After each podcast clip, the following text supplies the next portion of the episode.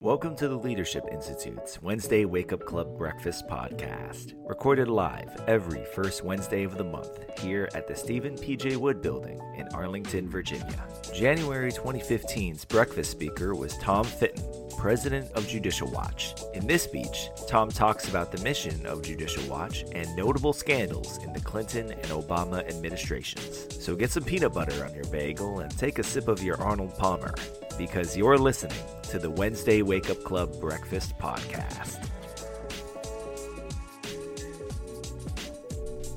Are you looking to launch your career?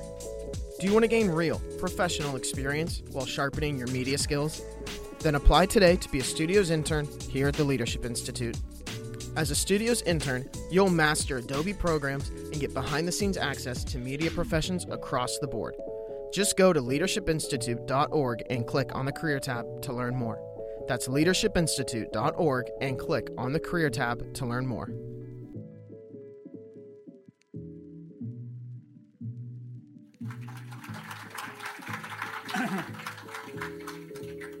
Thank you, everyone, and good morning. Well, you know, usually as a speaker, you stand between the group and dinner, or the group and lunch, or the group and getting home. But I'm in the enviable position of standing between the group and going to work. So I guess I can I can talk for as long as I need to. Uh, you know, Judicial Watch has been around for about 20 years now, and we began uh, during the Clinton administration. Let me just go back. what an honor it is uh, to be here at Leadership Institute. My first job uh, was courtesy of Morton Blackwell. I worked for the International Policy Forum at the time, and if I recall, that was uh, they were going to Chile back then too, and that was 25 years ago.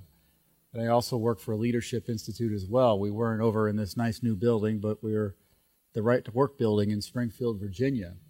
And um, you know, I was lucky to fall in with Morton and the Leadership Institute because young people coming into Washington. I, I was a conservative. I read National Review. I didn't know what I was doing though. I was I did not know what I was doing, and I would have worked for anyone who would have given me a job.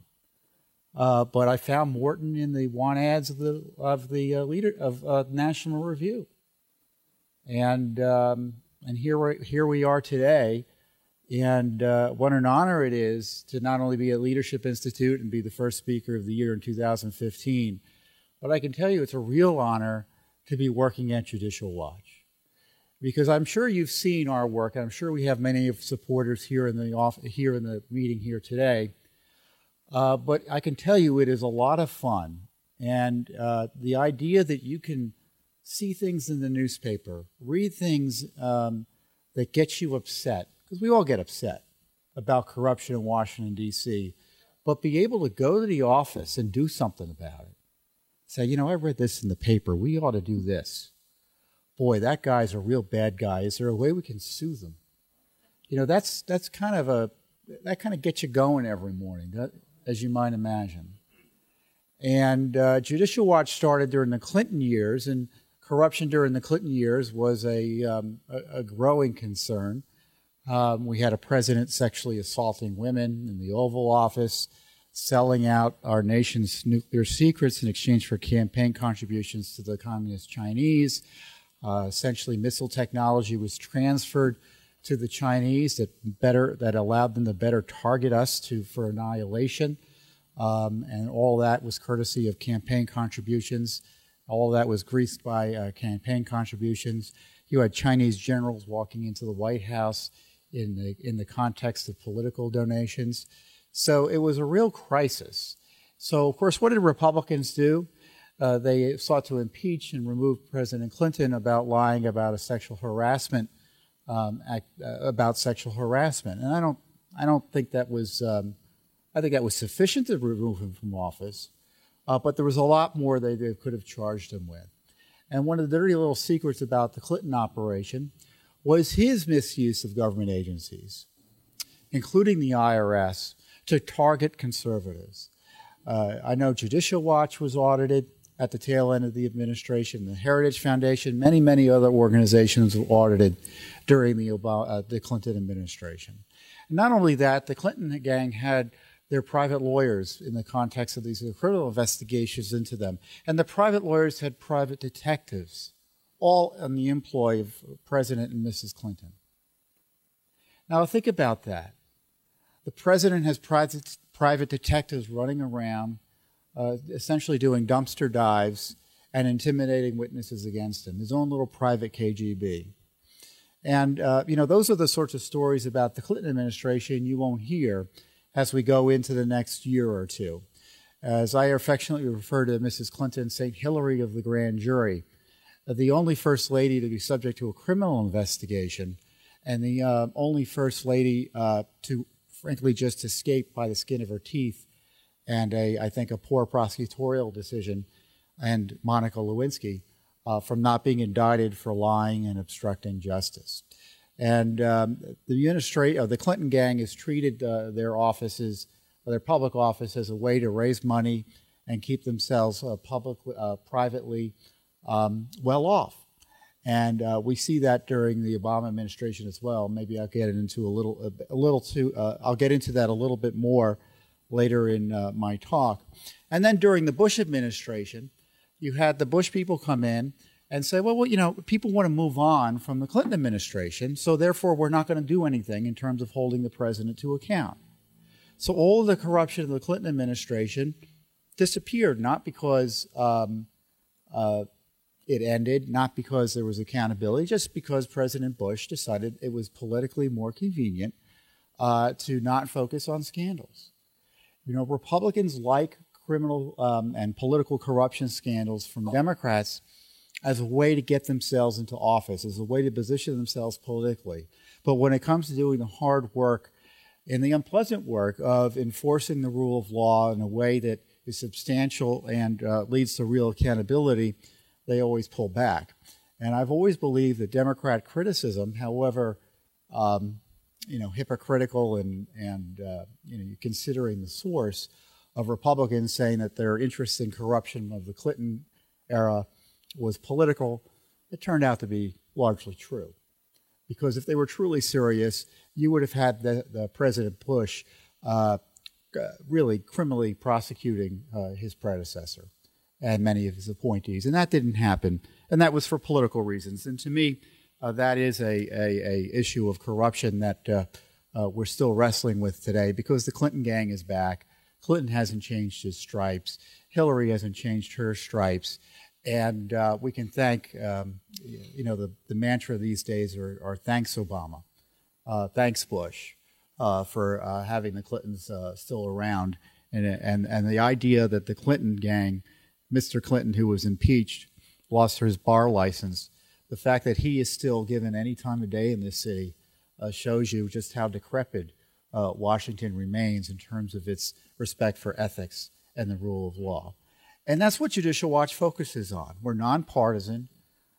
We just want transparency. We want to find out what the government's up to. Where possible, we'll sue politicians directly, we'll sue government agencies directly. Uh, during the Bush years, we battled the uh, Bush administration on transparency issues. Uh, Dick Cheney had this idea, and, and, President Bush had this idea that uh, they should not be uh, held accountable through the Freedom of Information Act and, and other laws guaranteeing transparency and accountability. And uh, we took Dick Cheney all the way up to the Supreme Court, not him personally, but his office. And, you know, the administration, the Bush administration, was willing to go to the Supreme Court in order to keep private discussions lobbyists were having with cabinet agencies about energy policy. You know, that's a real interesting uh, battle, a real interesting hill to die on uh, for the Bush administration. And, you know, and it's one thing to say, uh, you know, loose lips sink ships and national security information should be private, but to assume that discussions between energy lobbyists, uh, and by the way, if it was the EPA, the the the, uh, the uh, environmentalists went over to the EPA because that's where all, all their friends were, even during the Bush administration, and the oil industry went to Interior because that's where all their friends were during the Bush administration. But whichever special interest, they were going to their various uh, agencies uh, to try to get their way on energy policy because of this energy task force. Uh, but the administration took the position those discussions were as sensitive to the president's functioning in office has discussions with his CIA director in the Oval Office.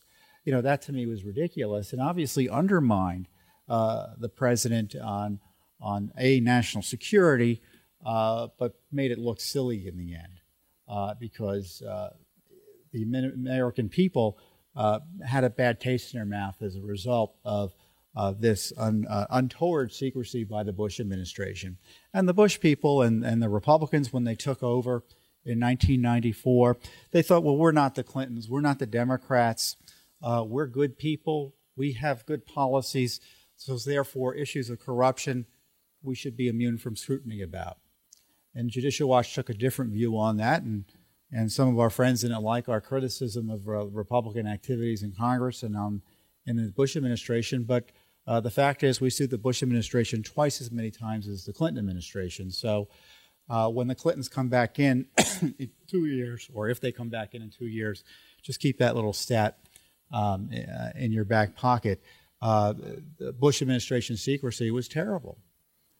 And uh, there was good reason the president, uh, this president, promised to be the most transparent administration in history, because he knew that was a winning talking point. Now, of course, that was one of the biggest lies of our generation. You know, the uh, this is this is our you know uh, Democrats they like they say they're transparent, and then they shred documents. That's what the Clintons do, or in the case of Obama, they just refuse to tell you to tell you uh, refuse to obey the law and give you the documents. With at least with Republicans, they don't like these laws, and they fight you in court. But at least you know where they stand on them.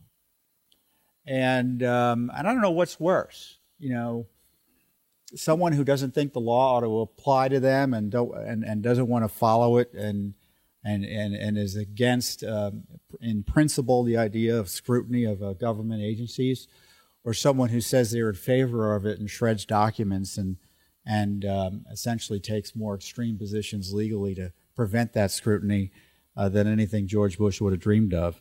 Uh, but the uh, you know President Obama has proven to be a real challenge to our system. I then put that charitably. A real challenge to our system, uh, not only in terms of transparency, but the rule of law.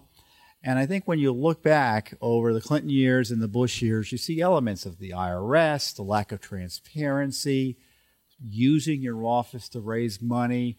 Everyone knew it was corrupt. No one really liked it. But with Obama, everything's metastasized, hasn't it? Everything's metastasized. And, um, and if I could just issue one uh, corrective that I think the media has put out there that I think is false, is that the issue with Obama is one of policy, the way he conducts himself in office. And you don't have the issues of personal corruption that you had with Bill Clinton. And I beg to differ with that. You know, this is a man who was able to buy his house as a result of uh, his dealings with uh, a gentleman who's now in jail in Illinois. Now, this is a man who uh, I think it's set a record, was interviewed by the FBI in that criminal investigation of the selling of his Senate seat by his aides and his closest advisors. Um, he was interviewed by the FBI in December after he was elected to the presidency. So, as president elect, the president uh, Obama was interviewed by the FBI in that criminal investigation. Normally, presidents have to be in office for six years before the FBI comes knocking on their door. In this case, the president elect was interviewed by the FBI in December. Um, the media has expressed little interest in getting access to that FBI interview. We've been bugging the FBI about it, but they haven't uh, pushed, uh, given it to us for reasons you might imagine. Uh, but with the Obama administration, we saw a radical increase in the size of government. And if you're a liberal, you may think that's good. If you're conservative, you obviously uh, agree with us that it's a bad idea. Uh, but as conservatives, we understand that the bigger the government, uh, the less accountability. And the more likely that you're going to have secrecy, the more likely, as a result of that secrecy, you'll have corruption. And our innovation has been using the Freedom of Information Act, which was passed over uh, 1967 during the uh, Johnson administration. It applies only to the white uh, to the executive branch, not the Congress, by the way. So you know, Congress, of course, being honorable in that regard. The uh, but the Freedom of Information Act had traditionally been used by the left in the 70s and the early 80s to harass the national security establishment. It was used by the anti anti communists to go after the FBI and the CIA, uh, find out what they were doing in Central America, and and to find out about uh, things the FBI were doing against uh, was doing against uh, uh, the radical left here at home. And the law allowed them to get access to information, and it was the province of people like Ralph Nader and and and lefty groups like that. And Judicial Watch was the first organization of the on the conservative side to really use this Freedom of Information Act, which gives uh, citizens and groups access to information about government operations uh, for our values. Our focus is on we have a limited government perspective, we're strong national defense, we're traditional moral values, all the pillars of the conservative uh, movement that I think many of us share. Uh, and obviously, um, you know, individual freedom and economic liberty. Uh, usually, the people under using FOIA and the media and the left at that time didn't share any of that. So when they were investigating the government, they wanted to find out why the government wasn't spending enough money on welfare or how civil rights were being impacted uh, by uh, the use of our uh, uh of the FBI uh, to monitor um, violent terrorists here at home who were leftists. That was their concern. Our concern was understanding that virtually everything the government did was had essentially it was a, there was a racket behind it, and asking questions about it. We did that during the Clinton years.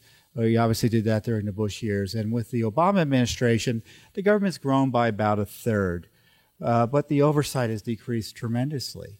I mean, the last I checked, and I'm just uh, the the numbers used to be you know five or six thousand oversight hearings a year from Congress, and that number has decreased by about a third. So you've had government spending increase this much and oversight decrease this much. And the oversight, as you know, is quite weak. It's uh, Congress is the fire department that shows up after your house burns down and puts water on the mess.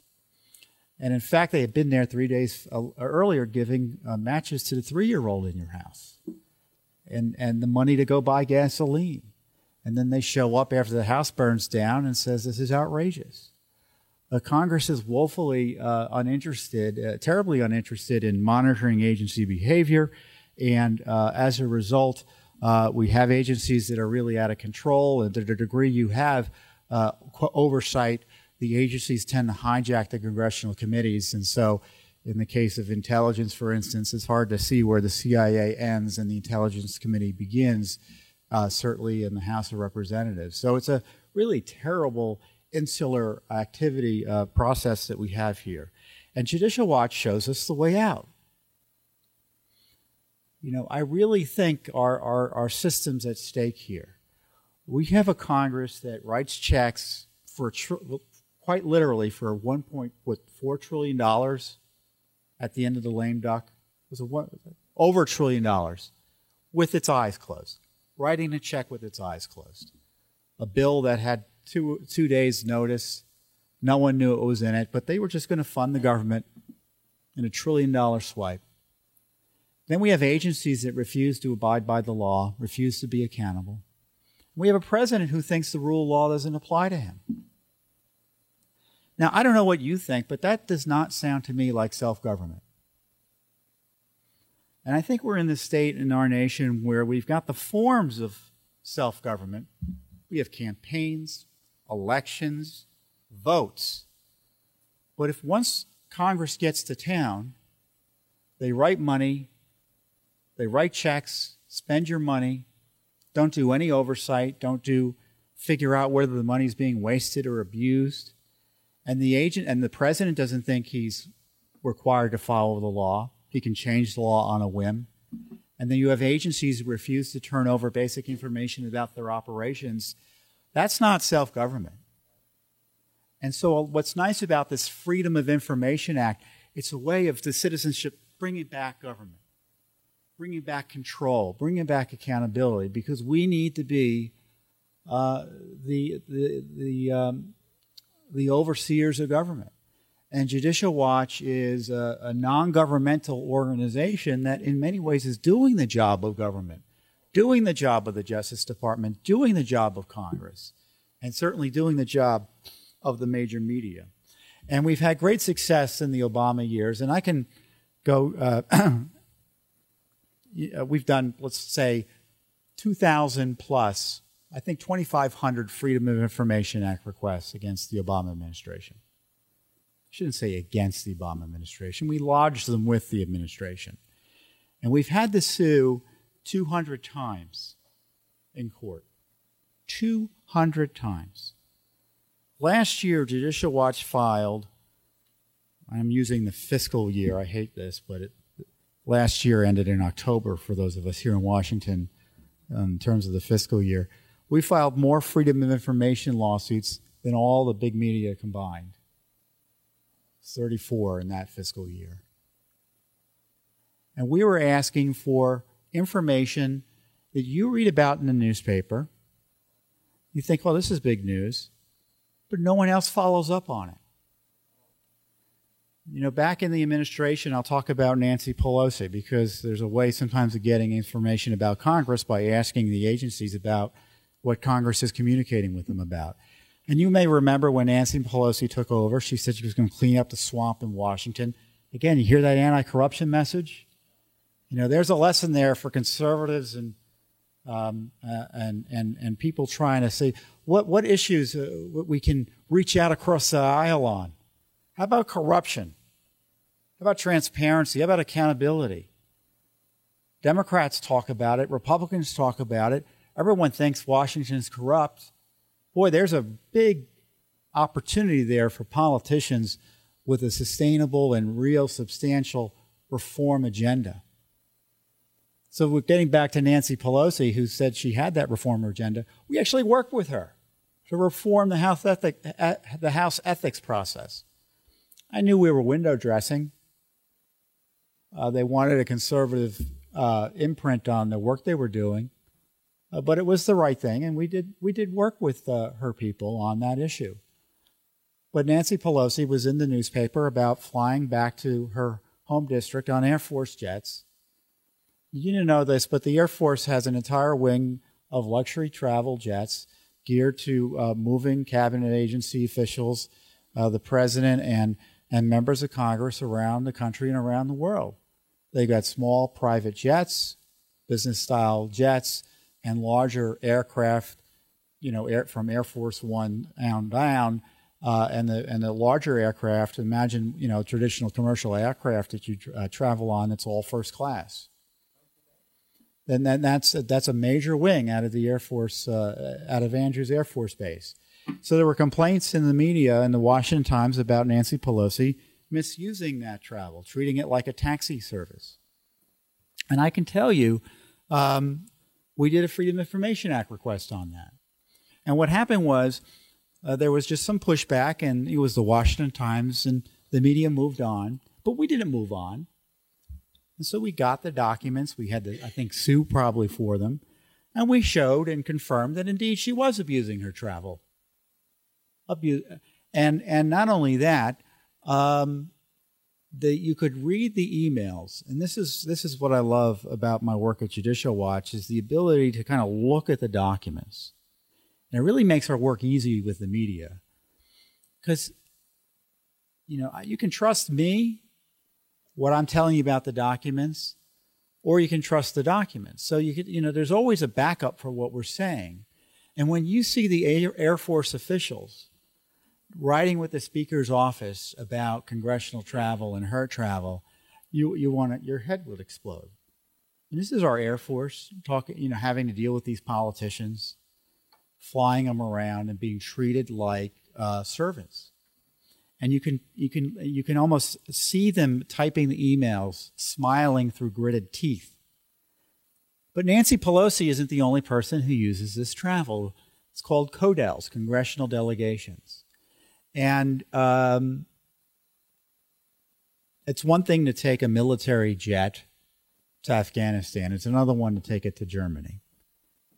You know, the costs are really enormous. Uh, but they like to have these congressional delegations where they have a designated jet going to Germany or to Britain or to places that has plenty of commercial travel. And the email was um, there were there were no jets available for a Codel, and the Codel resulted in um, and you see the emails. Well, is there uh, the Air Force says, well, aren't can't we use commercial travel? And the speaker's rep said, "You're right, but you know how it gets with the spouses." What does that mean?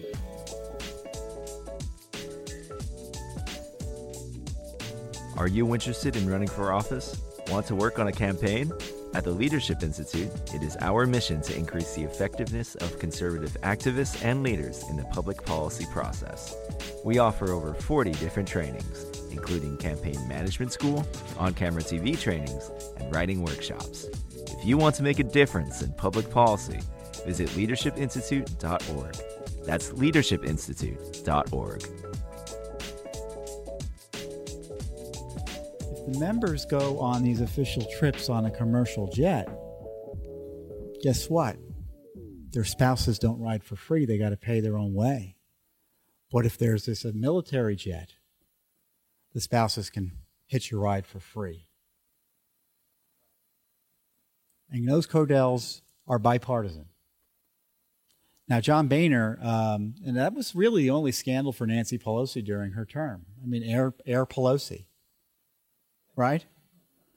And uh, John Boehner, to his credit, said, "Well, I'm not going to fly to Ohio." I mean, that was a gimme for John Boehner. I'm sure he's getting um, donors paying uh, for private jets to get him back and forth to Ohio. But either way, better that than our military being stretched even further. But um, Judicial Watch, uh, because we're willing to ask these questions no one else is willing to ask, is effective at getting information. And we see that with, uh, most tellingly, with Benghazi. And uh, as you recall, you had four Americans murdered on uh, September 11th, 2012. And the administration of President Obama immediately started lying about be- what was behind that. They blamed a video, uh, suggested that people were smearing uh, the prophet, and uh, that um, the there was no there there in terms of a terrorist attack uh, until the truth obviously came out, and they had to admit the truth. And the president at the time was seeking reelection, and one of his big, campaign themes was Bin Laden is dead, GM is alive. Not a bad campaign theme if you're running for reelection as president. He did kill Bin Laden, or so he says. He hasn't released the photos though. The uh, uh, so so you had this terrorist attack. He went in there and had Gaddafi killed and and Libya turned into a mess. And uh, rather than admit that Al Qaeda had committed a terrorist attack, the ambassador who was killed, the first ambassador killed in line of duty like that since Afghanistan, 1979, uh, he came out and they blamed an internet video, which was a bald-faced lie, and this guy was lying to keep himself in office, lying about people being murdered his employees, our ambassador, being murdered in a terrorist attack. The president and all of his women. Mrs. Clinton, Susan Rice. What a terrible scandal. And uh, we knew there were these false, this false information out there, and they were blaming the intelligence community for telling them, oh, it was a video. Well, long story short, we sued for Benghazi documents. We have multiple lawsuits for Benghazi documents. There have been five congressional investigations going nowhere. And uh, we had been pushing for to have a select committee, a super committee, like Iran Contra, like Watergate, to look into this Benghazi scandal. And John Boehner had resisted because, you know, they like scandals only so much. and um, long story short, we get a document and I said, Holy moly, this is going to be very interesting to the media because it was a document from the State Department, from the White House, showing that it was the White House that put out the talking points about the false video, about the video. And that document had been obtained by Judicial Watch, but had been withheld from the media and withheld from Congress. And John Boehner, you know, went ballistic. And he appointed a select committee thanks to Judicial Watch's disclosure of that document. You know, we're proud of that. and that select committee continues to this day. Trey Gowdy is the chairman. But um, why did we do it? I mean, why was it left to Judicial Watch to do it? And that and that, that infamous these uh, that infamous uh, set of talking points, the Rhodes email, uh, who is a he's a national security uh, public uh, public affairs advisor in the White House, sending out to all the top White House people about blaming this on a video, and actually using the Benghazi attack and the talking points to bolster to show how the president's strong. So they have four dead Americans. No military had been sent to rescue them the CIA officials who were there and contractors who were there uh, were delayed in going to rescue them. As I said, for political reasons, you know, you can't say you're having a successful foreign policy and have to invade Libya because of an Al Qaeda terrorist attack. And if it means leaving people behind, so be it with this president. What an outrage. I tell you, one of the documents we did uncover that I thought deserved more attention, and I'll share with you, is that um, uh, when you read them, it's really dramatic because you're seeing re- real time emails about the attack. And, you know, they're liberals, but they're human beings, and they're upset, as you might imagine, about the terrible nature of what was going on. But no mention of demonstrations, no mention of videos. It was an attack. But the idea um, was that um, there's nothing that could have been done, which we know is false. But the, one of the intelligence um, uh, points that they had received, and I, you read, was a report to Susan Rice and others in the State Department saying, We got a call from someone using Ambassador Stevens' RSO issued phone, Regional Security Office issued phone. And the call was made to Tripoli, which was the main place, uh, obviously, for our diplomatic corps out there and they said they were next to Stevens at the hospital and he was alive and well. And the person said, Well, of course, if he was alive and well, why didn't he make the call? Fair question. Many fair answers to it. He could have been unconscious and alive and well, or you know, just not able to talk and but alive and well. My point being, they had intelligence the ambassador for the United States to Libya was alive and well and yet they still didn't send anyone to go to that hospital to rescue him. the military was still not sent in. So the intel was that the ambassador was alive at the hospital, yet nothing was still done. And I think there's going to be a lot more. There's another Benghazi cover up we just exposed earlier this month or last year, or I guess last December at this point, December. Um, the, on September 11th, there was no security contract. Uh, the Blue Mountain Group, which was the private security firm that was using the February 17th Martyrs Brigade. That sounds like a reassuring name for a militia group, huh? To provide security for our uh, special miss- mission there. Um, they didn't have a license. So Blue Mountain Group was a UK firm. In order to operate in Libya, they had to associate with locals who were politically connected in the Middle East and they got into a dispute. And two days before September 11th, Blue, the Blue Mountain Group got a letter from their local partner saying, "You don't have a license, and you can't be you can't be doing any work."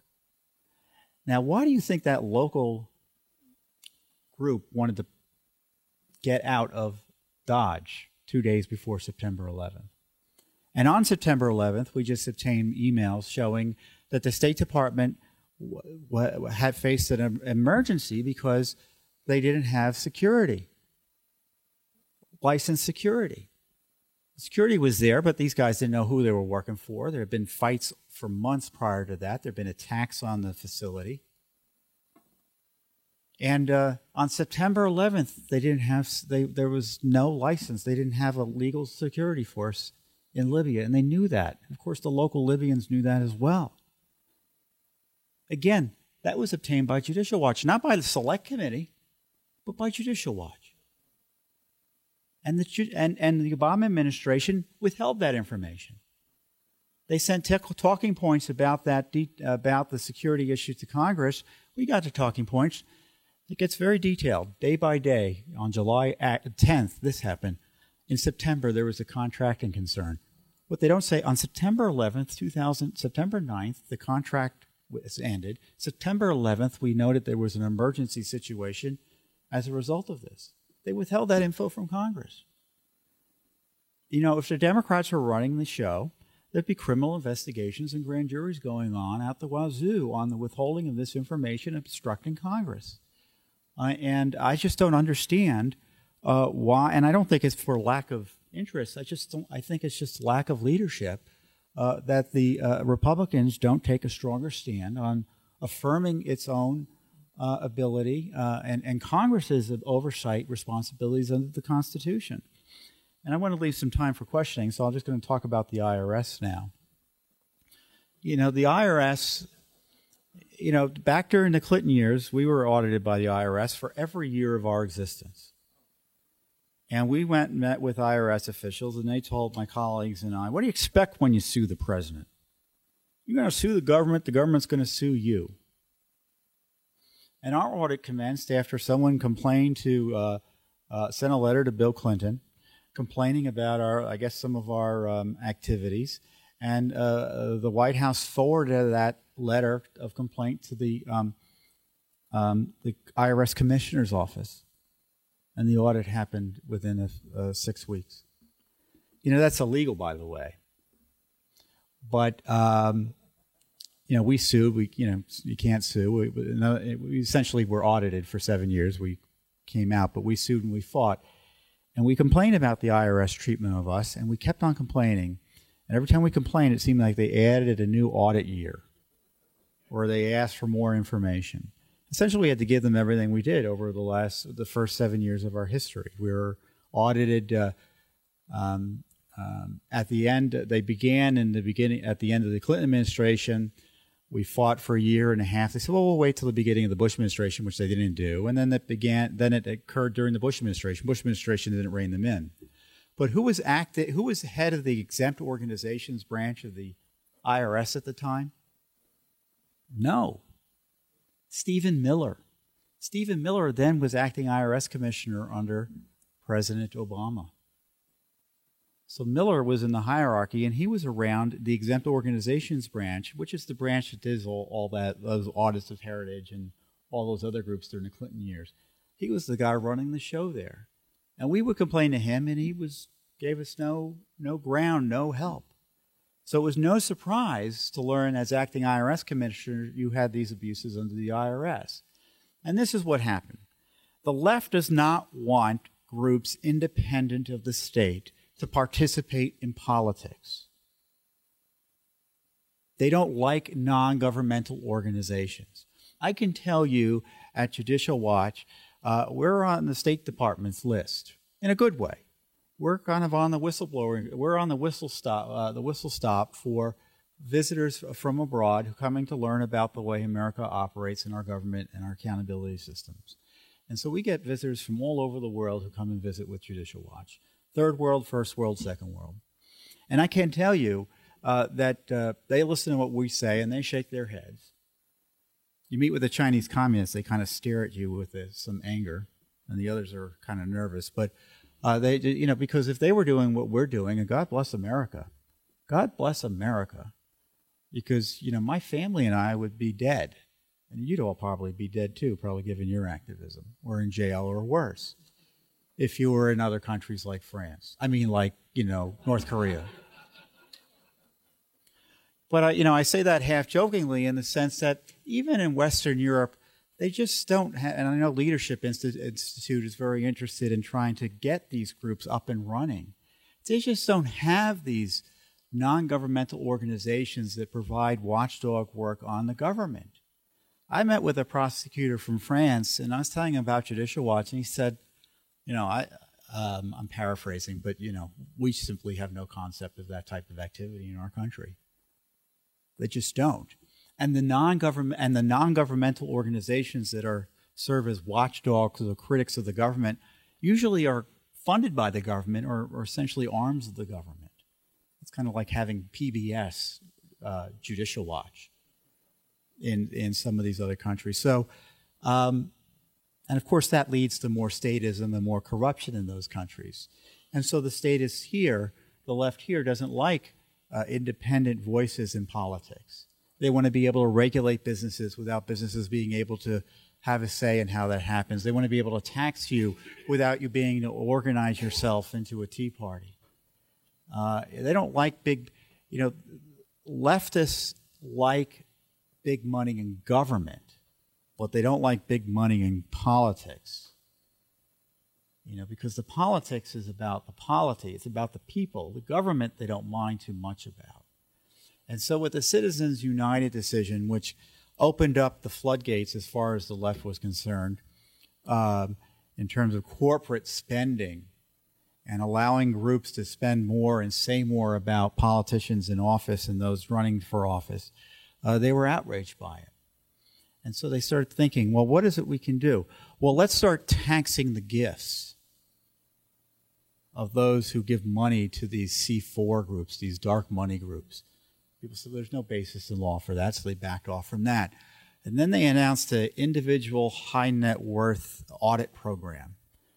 It happened to coincide with Mitt Romney being the presumptive nominee for the presidency. They're going to focus on auditing rich people, the big donors to the groups that they hated. And then they had the problem of the Tea Party. And the Tea Party, and the problem with the Tea Party, the Tea Party came about was because everyone was tired of being suckers.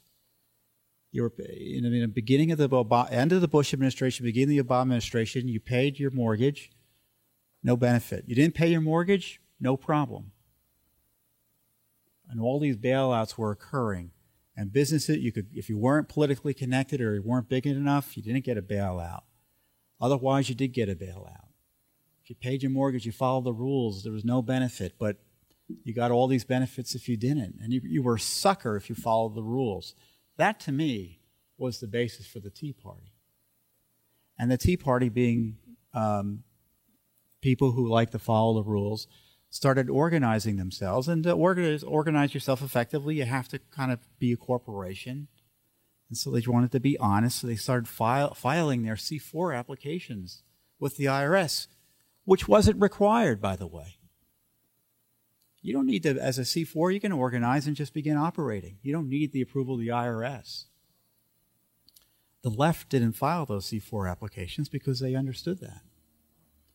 But again, the suckers at the Tea Party groups were doing what they thought was right, dotting their I's, crossing their T's, filing their applications. And the IRS just sat on them. They just sat on them.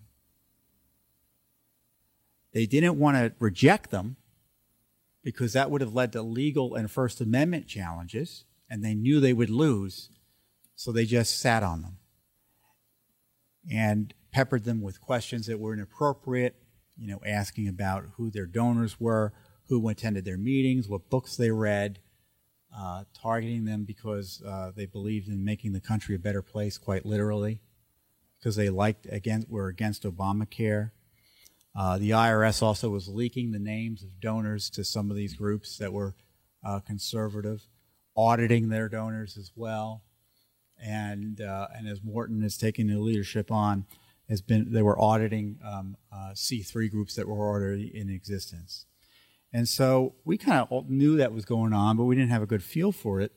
And I know it suppressed the activities of these groups. And I can tell you, in the run up to a reelection, you had the Tea Party movement, the most significant political movement in a generation. Everyone's saying in 2000, what happened to it? Well, I know what happened to it. They couldn't operate. The movement was suppressed in the reelection of, for 2012 by the president's IRS. And you see that the Democrats in the Senate were pushing the IRS to go after these people as well. So it was a coordinated effort. And so you had the IRS suppress an entire political movement against the President of the United States, and he gets reelected. To me, that's how you steal an election in plain sight. I mean, if 500,000 votes in three or four states could have swayed the election, and we'd be talking and complaining about President Romney right now.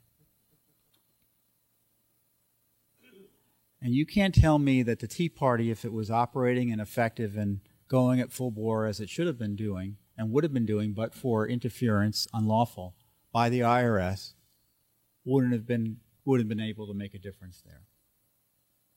And again, it was Judicial Watch who got key IRS documents about what Lois Lerner was up to. And we found not only was it a big lie that it was local offices, it was running at a, it was run out of Washington, but we saw that you had Senate Democrats pushing hard on the IRS. And we also saw that the IRS was communicating with the Department of Justice in 2010. We found out in 2013 that they had done it just two days before, a few days before it leaked, uh, the IRS uh, story broke. Uh, but um, they were talking at the uh, DOJ about prosecuting the very groups that the IRS was suppressing.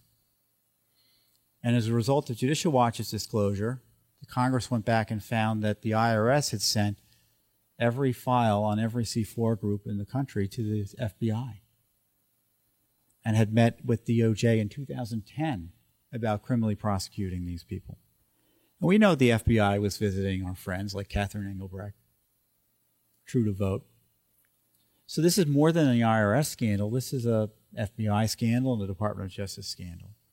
And the president is responsible. If we had a system that was working, the president would no longer be president. He would have resigned. His tax agency going after his political opposition in such an aggressive and massive way and in an, in an unapologetic way. Remember, he said it was an outrage and can't tolerate this. And supposedly there were investigations which were still ongoing, and then he says there's not a smidgen of corruption. How does he know? And I don't think the president, I, I believe the president directed it, by the way. I don't think we need proof that he directed it. And all you need to do was look to his rhetoric, rhetoric, look to the skies. He's the president. He's responsible. And by being responsible, when you suppress the First Amendment rights of so many Americans, you need to take ownership of that and resign. And if you're abusing the IRS, President, President Nixon was impeached for even talking about auditing people.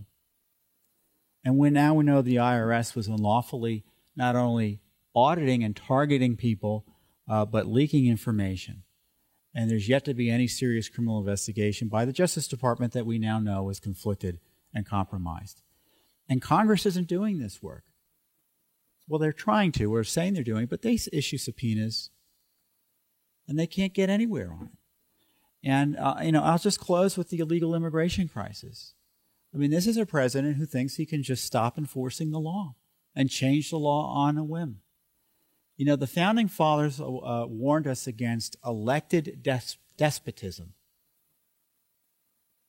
And this president, again, quoting the founding fathers, just sees this Constitution as a mere parchment barrier, a parchment barrier to doing what he wants to do.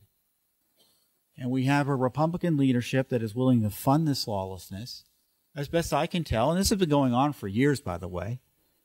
This president has decided on his own that if, unless you're a sucker who gets caught at the border and is immediately turned back, that if you get across the border and you're here, you're not going to get deported unless you commit a heinous crime. And even then, you may not get deported. So essentially, uh, he's stopped immigration enforcement all on his own.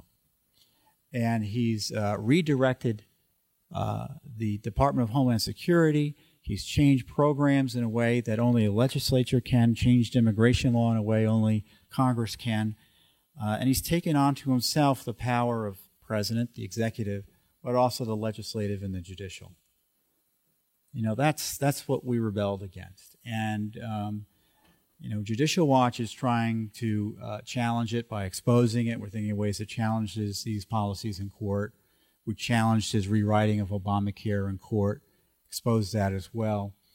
Uh, but Congress has really got to get on the ball.